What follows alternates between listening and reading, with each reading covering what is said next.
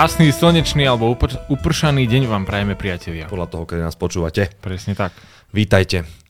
Terminológia. Veľmi dôležitá vec. Ja mám pocit, že veľmi dôležitá vec hovorím asi v každý jeden diel, ale nevadí. Lebo toľko dôležitých vecí je na finančných trhoch. Hlavne tá terminológia je niečo, čo fakt potrebuje človek vedieť, keď sleduje investície, a verím tomu, že ste sa určite, dáte si tak sami sebe položte otázku, že koľkokrát ste čítali nejaký článok a boli tam nejaké termíny, skratky, dokonca niektoré skratky sú úplne že zbytočne existujúce, ale sú, a ktorým ste nerozumeli a tak ste to len prehliadli a možno vám ušla tá podstata toho. Toto, že vie to k tomu kontextu dosť vo veľkom dopomôcť. Tak. A dneska by sme si s vami chceli prejsť takýchto zhruba 18 termínov. Máme skratiek. OK, no. Plus, mínus. Mali by sme to mať vyratané, keďže my robíme s číslami, ale možno nám to ujde. Neviem. Áno, možno ich bude 16, možno 29, uvidíme. Je tam nejaký spread. Každopádne je to veľmi dôležité, ako hovorí Ferry. A súhlasím s tým, pretože či sa človek sám venuje investovaniu, alebo či sa nejak verejne vyjadruje k investovaniu, sú to proste veci, ktoré treba vedieť. A povieme aj o veciach, ktoré sú také novinky, lenže z posledných možno 2-3 rokov. Lebo veľa je takých, OPEC, že to už je proste dlhé roky, áno. Napríklad FOMO, alebo SPAC, to proste len v posledných rokoch. Hej, to sú také aj nástrahy. Ja tomu hovorím celkom pasce, lebo napríklad SPAC je niečo, čím kľudne začneme, lebo to je taká halúz, ktorá mi príde ako, ja tomu hovorím, že šmelina. Ale šmelina na burze. SPAC je skratka pre Special Purpose Acquisition Company. Tak. Čo ja poviem možno len tak na začiatku, že v jednoduchosti znamená, že keď ja mám nejakú firmu, private company, s ktorou chcem ísť na burzu, mám možnosť urobiť IPO a dostať sa na burzu. To je tá možno ťažšia cesta. A tá ľahšia cesta je ísť prostredníctvom SPAC. SPAC je firma, ako sme povedali, špeciálne vytvorená na to, aby vyzbierala peniaze cez IPO. Sú to blind peniaze, čiže oni nevedia, na čo budú použité, a ona proste potom akvíruje firmu a vlastne tá firma sa takto dostane na burzu. Rozdiel oproti bežnému nejakému procesu je ten, že keď firma ide na burzu a robí si IPO, tak ona musí o sebe dať vedieť všetky informácie verejne. Okrem toho musí splniť veľmi veľa podmienok. A je to dosť regulované. Je to veľmi, nazvime to, že je to taká obchádzka byrokracie, aj akože z určitého pohľadu, ale vie to byť aj také, že veľmi, veľmi riskantná záležitosť, a to je to, čo sa aj snažíme stále hovoriť, že možno zamerať sa na jednu konkrétnu vec nie je úplne ideálne, lebo sú investori, ktorí sú vyslovene, že iba po tých spekoch idú, alebo potom sú investori, ktorí idú iba vyslovene po tých IPOs, čo tiež teraz sa napríklad pozrite na niektoré IPOs, ktoré vyšli minulý rok, lebo minulý rok bol veľmi plodný pre vstup na burzu. A ako vyzerajú dnes, to je tiež také smutné troška. No a spek, ako hovoríš, dokonca sa to spája s tými shell companies. A shell companies, to možno poznáte ten termín z napríklad Panama Papers, kde presne tieto, nazvime to schránkové firmy, čo sú aj schránkové firmy, čiže kvázi fiktívne, aby tam nech pretikal zdroj peňazí, tak to je niečo na podobný spôsob, akurát, že za tým samozrejme môže byť aj nejaký fundament, hej? Nie len tak, že prať peniaze alebo niekde ich schovať. Tu je to vyslovene o tom obísť tú klasickú, ten vstup na burzu, tú verejnú ponuku. A ako príklad napríklad je First Reserve Sustainable Growth Corporation. Ja som napríklad o tom vôbec nepočul, lebo ja tieto speky moc nesledujem, ale je to napríklad firma, ktorá bola vytvorená presne na tento účel, aby dokázala, nakoniec teda to bolo o firme, ktorá robí nabíjačky na elektromobily, a nabíjačky, teda tá firma má napríklad zazmluvnený Uber, DHL, Amazon, čiže funkčná firma, všetko funguje ako má, akurát sa im nechcelo robiť tento celý proces. Čiže to je jeden z tých pozitívnych spekov, ale sú tam aj také, ktoré nakoniec nedopadli veľmi dobre. Keď si to len dáte do Google, tak nájdete kopec príkladov, ktoré sú všelijaké. Áno. Využívalo sa to vo veľkom, že proste keď je firma nechcela byť úplne možno transparentná z rôznych dôvodov, skôr z tých negatívnych, tak proste využívala SPAC na to, aby sa dostala na burzu. Čo tak zase nie je úplne OK pre investorov, ktorí chcú investovať proste rozumne dlhodobo. Áno, lebo mnohí investori si môžu povedať, že veď je to na burze, tak asi to je v pohode, asi to prešlo nejakou, nazvime to, previerkou. Mm-hmm. A môže z toho byť fakt, že podvod. Doslova. Takže toto bol SPAC. To bol SPAC. Potom máme FOMO, teda, ako si už tiež spomenul. A FOMO je skrátka pre Fear of Missing Out, čiže máme nejakú obavu z toho, že nám niečo ujde, a to je fenomén hlavne pri tých meme traderoch a takých tých veľkých hypoch, ako je napríklad Tesla, aj Netflix. Tesla bola veľmi dobrý príklad toho, alebo SpaceX, jednoducho všetko, čo zatočí okolo Elona Muska, tak tam vlastne je aj FOMO efekt. A to je halus, ktorú samozrejme pociťujeme, lebo vidíme, ako ľudia bohatnú a my vlastne nie sme súčasťou toho kvázi úspechu, a prečo nebohatneme aj my, tak potom chceme rýchlo nabehnúť na prvú vec, ktorá len začína byť hypom, a na tom sa vieme častokrát veľmi, veľmi zapáliť. Tak. Toto je vlastne súčasť behaviorálnych financií. Tak. Pretože sa tu bavíme presne o tom, ako sa správajú títo účastníci na trhu, a hlavná ich emócia tu je proste strach. Ako Ferry povedal, strach, že proste niečo nestihnem, strach, že oni zarobia a ja nie, že nebudem toho súčasťou. Áno, lebo ja proste lúzer, mám dlhodobú nejakú stratégiu a tu sú nejaké príležitosti, ktoré ignorujem. Túto vlastnosť v zásade využívajú všetci, ktorí promujú investovanie do kryptomien hlavne, alebo teda promujú investovanie možno aj do tých rizikových, neoverených vecí, ktoré sa tlačia na sociálnych sieťach, pretože tento efekt samozrejme je vyvolaný nejakou success story, ako ja veľmi rád hovorím o typkovi, ktorý jeden týždeň mal čapicu z McDonaldu na hlave a proste robil burger, na druhý týždeň mal dve jachty, vieš, takže to sú presne tie, že prečo nemôžem byť aj ja toho súčasťou. No. S týmto išli vlastne do marketingu v roku 2020 a 2021 brokery, napríklad aj pri rope, lebo vtedy brutálne rástla, tak tiež proste FOMO efekt. Že jo, rýchlo ešte nakúpi ropu, lebo brutálne rastie, zarobíte aj vy. Áno. No, tak teraz to využíva pri poklesoch. Tak. No, čo máme ďalej? Ďalší termín je buy and hold. Buy and hold je v preklade nakúpiť a držať, čo je vlastne investičná stratégia, investičná, nie je tá tradingová, investičná dlhodoba. Čo znamená, že chcem kúpiť ideálne nejakú kvalitnú investíciu a proste držať ju čo najdlhšie práve preto, lebo si myslím, že keďže je to kvalitná napríklad firma, tak mi prinesie zaujímavé zisky dlho. Jednoducho mám spravenú analýzu, že tá firma má, povedzme, dobrý manažment, a správne vedené účtovníctvo, jednoducho je perspektívna, stabilná, a tým pádom stavím na ňu, že bude dlhodobo takto fungovať, pretože má veľmi dobré ciele, práve tie dlhodobé, tak do nej investujem a absolútne neriešim nejaké krátkodobé výkyvy, možno nejaké mierne poklesy. Tu volatilitu ignorujem, pretože mám nastavený ten dlhodobý horizont. Kúpim a držím a neriešim. Presne tak. Kúpim a držím. Čiže či je kríza, neriešim. Či trh brutálne rastie, neriešim. Proste buy and hold. To hold je tam dôležité. Tak, potom máme long position a short position. To povedzme, že sú dva termíny, ktoré sa negujú. Napríklad, čo robíš ty? Ja longujem. Čo? Ja shortujem Teslu. Áno, teraz niekto počúva v autobuse, že čo sa týto rozpráva, jeden longuje, druhý shortuje, to čo s ňou robia? No, tak. Ja poviem ten short, ja mám strašne rád short. Dobre, tak ja začnem longom. A long je vlastne to buy, že kúpim niečo s tým, že očakávam, že cena tohto aktíva bude rásť. A short je presný opak, čiže mám pocit, že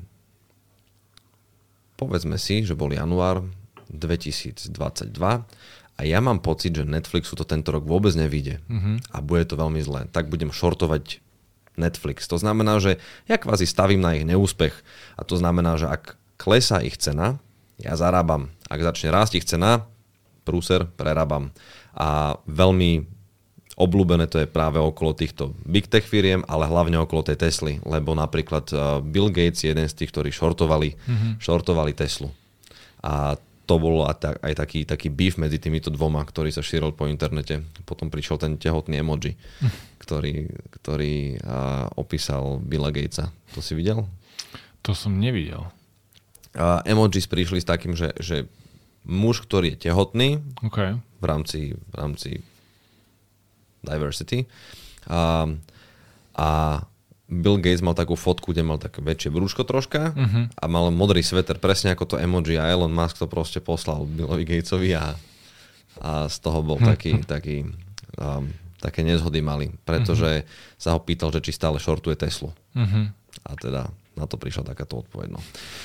Čiže shortovanie je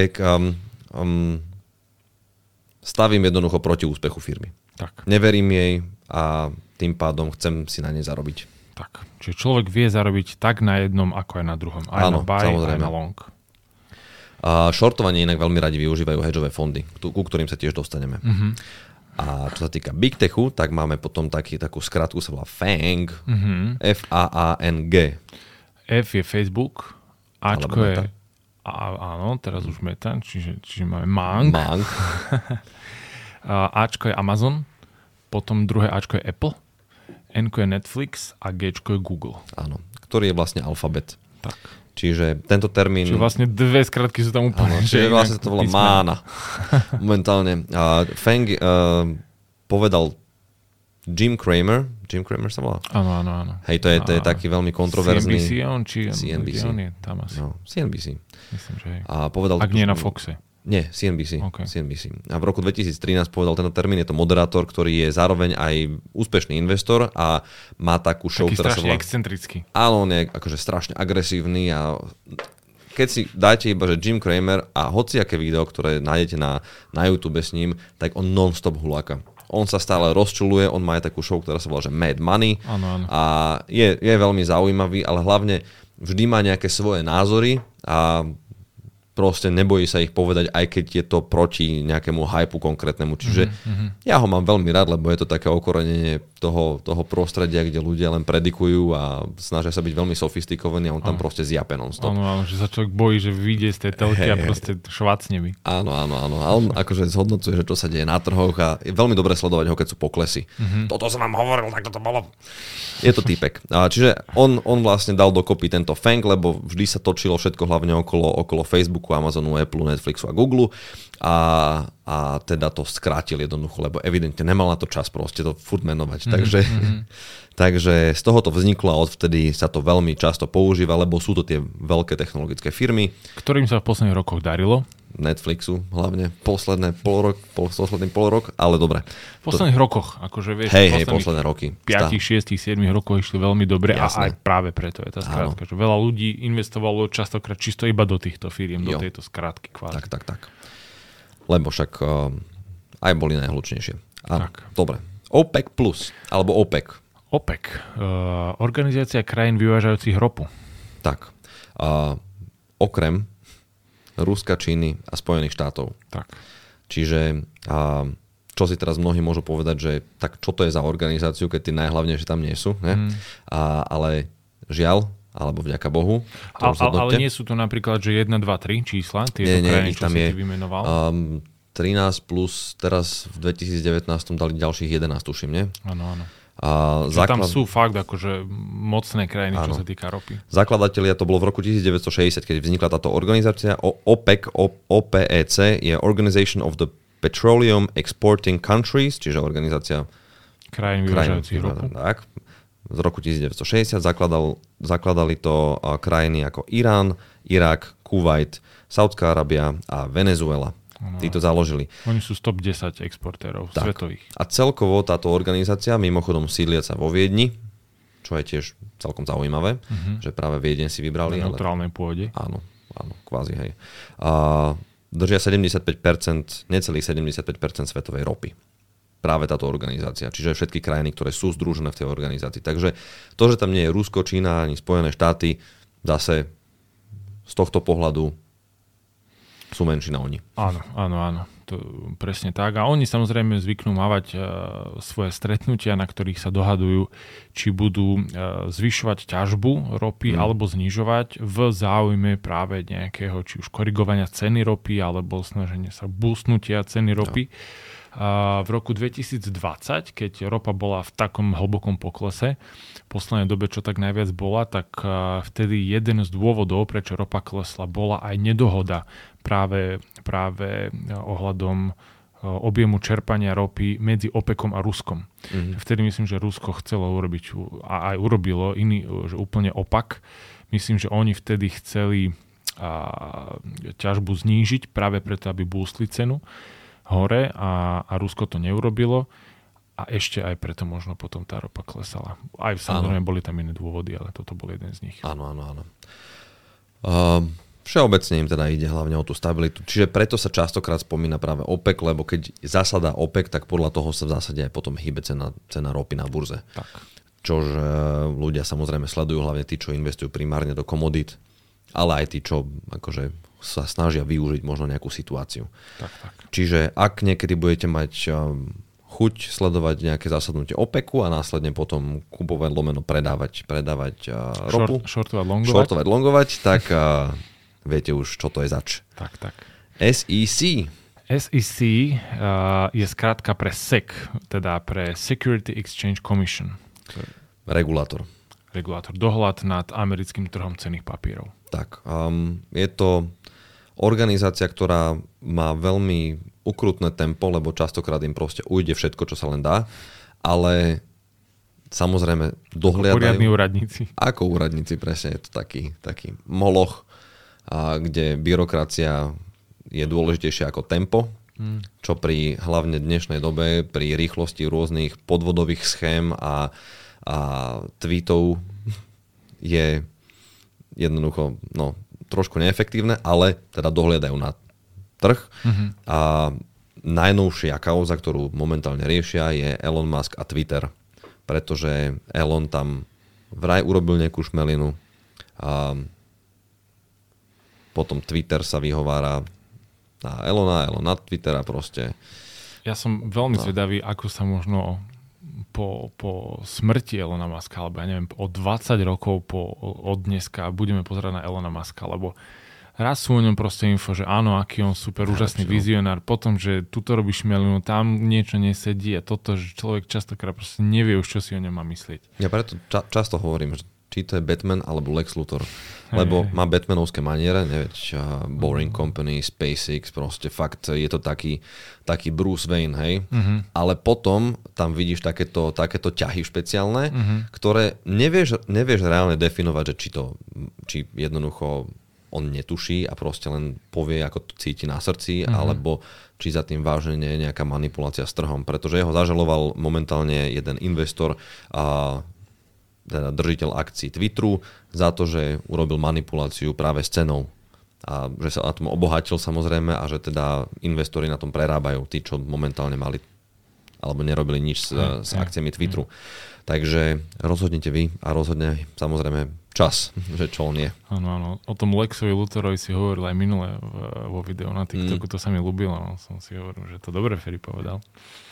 Tak musíme sa trošku zabaviť, ne? ETF. Teraz zas, mňa by strašne zaujímalo, raz by som fakt chcel urobiť prieskum, že koľko ľudí investuje do ETF-iek a netuší absolútne, čo to je. Mm-hmm. Lebo podľa mňa je toho mnoho. A ľudia si častokrát myslia, že investujem že do ETF-ka, ale lepšie je možno povedať, že investujem prostredníctvom ETF, lebo ETF je proste iba nejaký vehicle, cez ktorý ja nakupujem niečo a ja môžem nakúpiť ETF-ko akciové, dlhopisové, komoditné a akékoľvek. A vlastne tá skratka znamená Exchange Traded Fund, čiže na burze obchodovaný fond. A hovorím, prostredníctvom neho vieme rôzne aktíva držať. Tak. Najčastejšie sa čo drží? S&P asi predpokladám. Alebo MSCI. Nasdaq, MSCI World. Jednoducho tie veľké indexy. Ide hlavne o to, že prostredníctvom práve tohto ETF-ka si vieme nakúpiť niečo, na čo by sme nemali možno peniaze. Čiže A nikdy to není 100% kopírovanie. Znamená to, že to ETF-ko, Exchange Traded Fund, kopíruje nejaký konkrétny index, čiže napríklad povedzme index S&P 500, kde je 500 najväčších amerických firiem a keby ste sa rozhodli kúpiť si jeden podiel každej z tej, alebo jeden share každej z týchto 500 firiem, tak by ste potrebovali ale že vážne veľa peňazí. Na čo mnohí nemajú samozrejme. Tým pádom, ako inak by som vedel dosahovať taký výnos, alebo kopírovať tento výnos tohto indexu, keď nemám peniaze na všetkých 500 firiem. Práve na to sú tie ETF kvázi stvorené. Veľmi dobre si povedal, že to vehicle, je to tool. Ja ten tool mám veľmi rád samozrejme a patrí určite do portfólia či už podielových fondov, alebo vo všeobecnosti do nejakej stratégie. Nie som úplne za to, aby to bolo že všetko iba ETF. To není úplne ten môj štýl, ale proti gustu žiaden disputát. Tak. Tu treba povedať ešte to, že je to pasívna forma investovania a rozdielujeme aktívnu a pasívnu. Aktívne sú častokrát tie podielové fondy a pasívne sú ETF fondy. Čiže tie ETF čisto len kopírujú vývoj indexu. A prostredníctvom neho. Teda ja mám nakúpených všetkých tých 500 firiem a ETF je proste firma, ktorá je obchodovaná na burze a jej akcia toho ETF stojí, ja neviem, 50 €. Čiže ja za 50 € viem mať podiel vo všetkých tých firmách, ako Ferry hovoril, že ináč by som možno musel mať niekoľko, neviem, možno desiatok tisíc, ak by som si chcel kúpiť akciu každej tej jednej firmy. Niekoľko 100 000 možno. Môže byť. No a takto to viem mať proste za 20, 50, 100 €, čo je fajn. Takže toto sú ETF-ka. No a hlavne pravidelne. Tak. Lebo zase niekoľko desiatok tisíc každý mesiac napríklad, alebo každý týždeň, alebo akokoľvek. Tak. Čiže ETF je výborný tool. Bear a bull. Medvede a býci. Tak, momentálne sme v medveďoch. Nie sme ešte v medveďom trhu, ale sme v medveďom nejakom smere. V nejakej dolinke. Alebo sme v bull trape. Tak, alebo áno. Teraz ešte v posledných dvoch týždňoch. A medvedia a bičí trh, jednoducho si zapamätáte, ako sa trhy správajú, keď sa hovorí o bičom trhu, tak trhy rastú, pretože bík ťahá smerom nahor, lebo má tú silu, nie že by medveď nemal, ale medveď skôr sa hodí na vás a zašlapne vás a ťahá vás tým pádom, alebo tlačí vás dolu. Čiže tak rozoznáte, že... Ako Leonardo DiCaprio v Revenantovi. Ježiš, to bol dobrý film. To bol fantastický film. Brutál. Za neho dostal Oscara? Áno. Za neho dostal. Za Revenanta. To bol ten prvý, že? Áno. Neviem, dostal druhého, ale... Asi nie. Ale to bol film, keď som ho videl, tak som si povedal, že ak za toto nedostane Oscara, tak už vážne netuším, za čo. Ano. Čiže takto rozoznávame, že v akej fáze sa nachádzame. Tá prelomová hladinka je 20%. Áno, pri medveďom trhu. Presne, čiže keď trh klesá, tak už sa bavíme o tom, že áno, že medvede prevládajú a keď už sme pod 20%, tak už sa bavíme oficiálne o medveďom trhu. Tak. A biči má... Tiež. Bič je všeobecne rastúci. Tam neviem, že či je nejaká konkrétna hranica. No. Čiže to je presne to, že keď trhy padajú, tak všetci sú v pozore. Keď trhy rastú, tak OK, sme v pohode. Tak, je to fajn. PE ratio. Price to earnings. Presne tak. Čo je vlastne ukazovateľ, ktorý dáva do pomeru cenu akcie v pomere k ziskom na akciu, k zárobkom na akciu.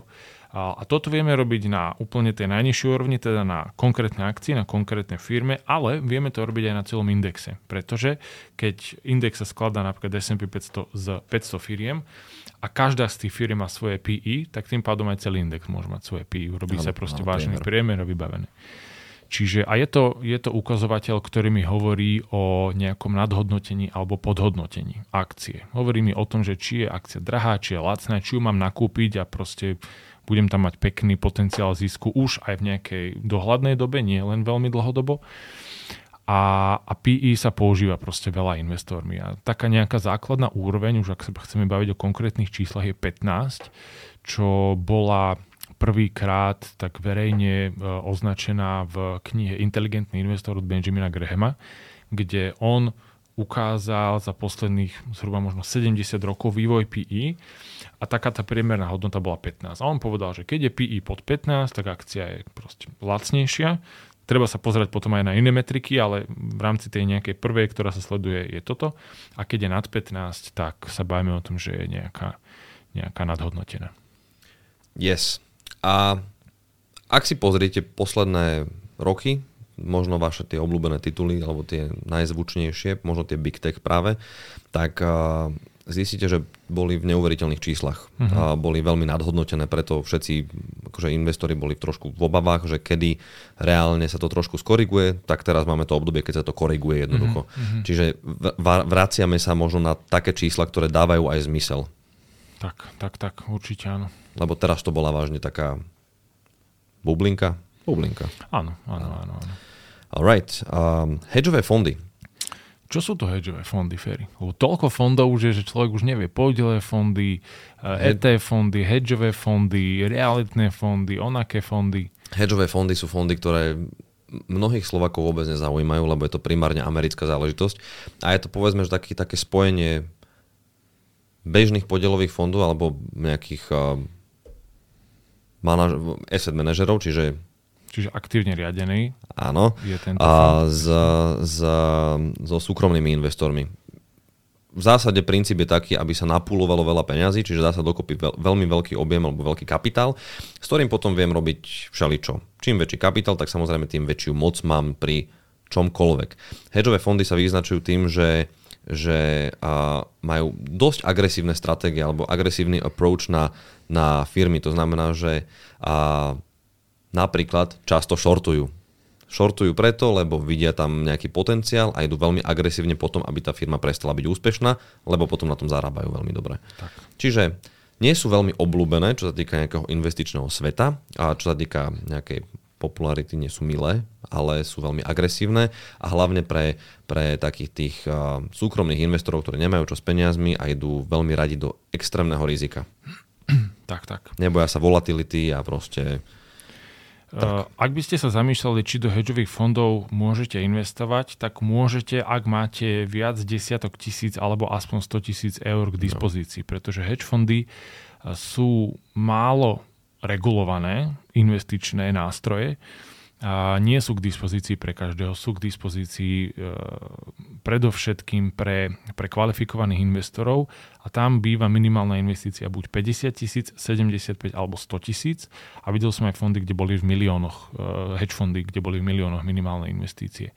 Sú to fondy, ktoré keďže nie sú veľmi regulované, môžu investovať takmer do čohokoľvek a presne ako si hovoril, a môžu napríklad aj shortovať, čo veľa alebo ak vôbec nejaký podielový fond alebo ETF fond nemôže shortovať. Mm-hmm.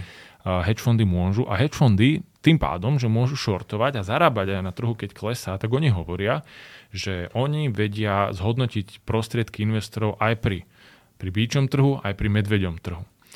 A tam oni majú častokrát aj iné poplatkové schémy ako nejaké bežné fondy. Oni sú známe poplatkovými schémami 2 a 20, čo 2% je správcovský poplatok a 20% je success fee, čiže zo zisku si berú ešte petinu. Hedge fondy síce hovoria, že vedia zarábať aj v takom trhu, aj vonakom, ale nejaký ten priemer nie je dobrý.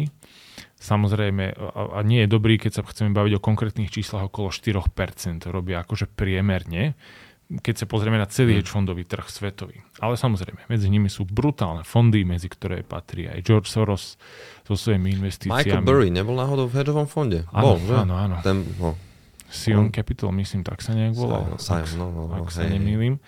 Áno. Čiže tam oni vedia zarobiť za jeden rok akože neskutočné peniaze. Sú hedge fondy, ktoré aj v 100% dokážu niektoré roky dať vlastne za jeden jediný rok. Čiže toľko to k hedžovým fondom. Aký máme ďalší pojem? Dollar cost average. Uh-huh. Toto je pojem hlavne retailový a veľmi často opakujúci sa a treba ho poznať 100%, lebo veľmi nám pomáha práve možno v týchto momentoch, keď trhy padajú a my máme určite zvýšené obavy, že čo sa deje s našimi peniazmi, lebo vidíme, že klesá tá hodnota.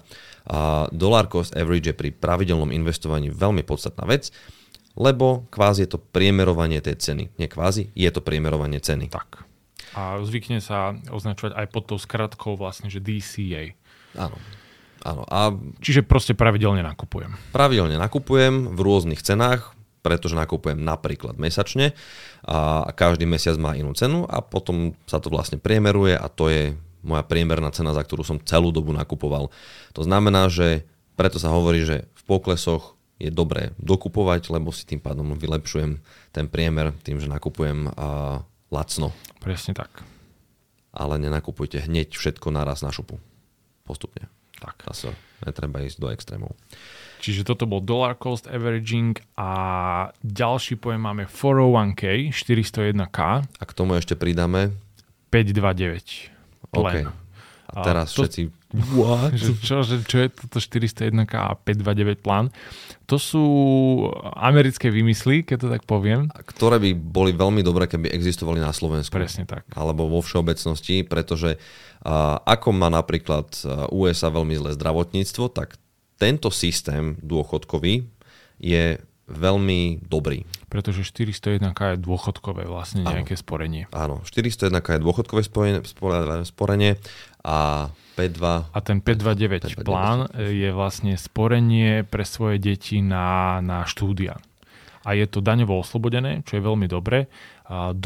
Pri tom 529 pláne ročne môžeš navkladať do $16,000 a to sa investujú tieto prostriedky, vieš to už proste svojmu malému dieťaťu zriadiť, mesačne mu tam vkladať, alebo aj nejako mimoriadne a proste tie peniaze potom, keď on sa dostane do veku, keď ide na vysokú školu, má tam $200,000, čo je krásna suma, že z toho vieš zafinancovať aj Harvard, síce možno len zo pár semestrov, ale vieš, tak proste má peniaze, ktoré sú pripravené na štúdia a sú daňovo oslobodené. Čo je výborný support na jednoducho rozvoj teda ďalšej generácie a tým, že to je daňovo oslobodené, tak my si vieme tým aj prilepšiť vlastne, že tie peniaze, ktoré aj tak by sme chceli na účely možno takéto, tak u nás nie je tých možností veľa samozrejme. A samozrejme dobre investovať ich, ale toto je niečo, čo je samozrejme podporované aj teda Spojenými štátmi. Tak, no a 401k je veľmi podobná vec, akurát s tým, že tam vieme ísť viacerými cestami, ako investovať peniaze z nášho platu na náš dôchodok. Môžeme tam buď investovať prvou cestou, a to je nezdanené peniaze dávať rovno do toho kvázi fondu, alebo teda do tej stratégie, ktorú máme v rámci toho 401k nastavenú. A potom ich zdaňujeme na konci, alebo naopak, už zdanené peniaze investujeme a samozrejme tú výšku si vieme aj my určiť, alebo aj zamestnávateľ to vie navrhovať podľa typu pomeru, aký máme a tým pádom, keď ich už dávame zdanené, tak potom ich nemusíme zdaňovať v dôchodku. Čiže každý si vie vybrať tú svoju cestu a je to tiež fantastický systém, lebo tie peniaze sa v momente investujú. Čiže predstavte si, že by zrazu sociálna poisťovňa zmenila svoj štýl fungovania na toto a tie peniaze by sa investovali rozumne a neinvestovali by sa iba do dlhu sociálnej poisťovne, tak zrazu by tie dôchodky možno vyzerali aj lepšie. Inak, ale fakt, že to je takéto jednoduché, že oni by v tom ten prvý pilier mohli investovať a tým pádom... Oni investujú do seba. Sami do seba. Tie dôchodky, keďže investujú na kapitál. Vieš, často sa hovorí, že musíš investovať najprv sám do seba a do svojho rozvoja, aby si potom bol dobrý. A vlastne sociálna poisťovňa má presne tento mindset, ktorý je správny. Celé roky iba keď dostávam peniaze od ostatných, tak ja to investujem najprv do seba, aby som sa vyťahol z tých všetkých dlhov, lebo mám nefunkčný systém. A potom, keď náhodou sa z toho dlhu dostanem, tak potom možno začnem zvažovať niečo ďalšie.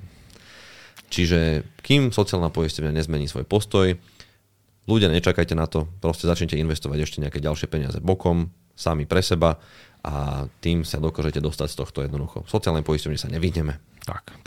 Čiže toto je teda 401k plán pre sporenie na dôchodok v USA. Áno. Často sa spomína práve. A REIT je náš posledný pojem, ktorý vám dneska chceme nejako ozrejmiť a je to Real Estate Investment Trust. Čiže v jednoduchosti povedané sú to proste realitné fondy, ktoré zase vyzbierajú peniaze od investorov, pokojne aj od malých investorov. Je to niečo ako podielové fondy, hej? Áno. A kúpia za to nejaké veľké nehnuteľnosti, kde zarábajú buď na raste ceny nehnuteľnosti alebo na nájme. Sú tri typy REITov. Prvý je equity, čiže vlastníte časť nejakej nehnuteľnosti, nejakého komplexu, čiže to sú presne kvázi realitné fondy, že investujete do niečoho, čo by ste si vy sami nemohli dovoliť a máte časť toho. A potom máme mortgage, čiže hypotekárnu časť toho, alebo hypotekárnu možnosť, kedy sa skupujú hypotéky na tie nehnuteľnosti, ktoré sú vlastne v tom fonde a tam zase ten výnos, alebo teda ten úrok, ktorý je na tých hypotékach, tak to je kvázi aj ten výnos, zjednodušene povedané. No a potom máme hybridnú časť tohto, kde je jedno aj druhé. A čo je veľmi zaujímavé pre investorov práve v týchto rejtoch a prečo sú aj populárne, že musia vyplácať 90% svojho zisku ako dividendy. Čiže musia jednoducho. Áno, veľa investorov to využíva práve s tou výhodou, že sú tam pekné dividendy na týchto rejtoch. No. Čiže veľmi dobrý doplnok, prečo nie? Ak máte radi dividendy, tak tu sa dajú nájsť a sú veľmi obľúbené. Tak. Ale nie je to typický real estate fund. Takže. Jo. Takže priatelia, toto bolo, veríme, že 18 investičných pojmov, ktoré by ste mali poznať. Toto môžeme dať ako názov tejto epizódy. Možno 18, možno viac. možno 29. OK. A veríme, že ak medzi nimi boli nejaké, ktoré si nepoznali a pomohli sme vám to ozrejmiť, tak nás to veľmi teší. Áno. Investujte rozumne, či prší, alebo je slnečno, či trhy padajú, alebo rastú. Nezabudnite investovať pravidelne hlavne. A vôbec to nevadí, keď sú termíny, ktorým možno nepochopíte, lebo možno vznikli včera a začali sa teraz používať a sú veľmi populárne, ako napríklad to FOMO je jeden z tých, myslím, najnovších. Myslím, ak nie najnovší z tých všetkých. Môže byť. No. Čiže je to úplne OK. A ľudia používajú non-stop nejaké skratky, ktorým nerozumiete a nerozumieme aj my a musíme si to potom dohľadávať. Tak. Čiže najhoršie je nerozumieť. Doštudovať si to je fajn, ale treba samozrejme vedieť minimálne tie základy, tak snáď sme vám dali aspoň nejaký dobrý náznak niečoho a obohatili vás. Držte sa. Nech sa vám darí. Ahojte, čaute.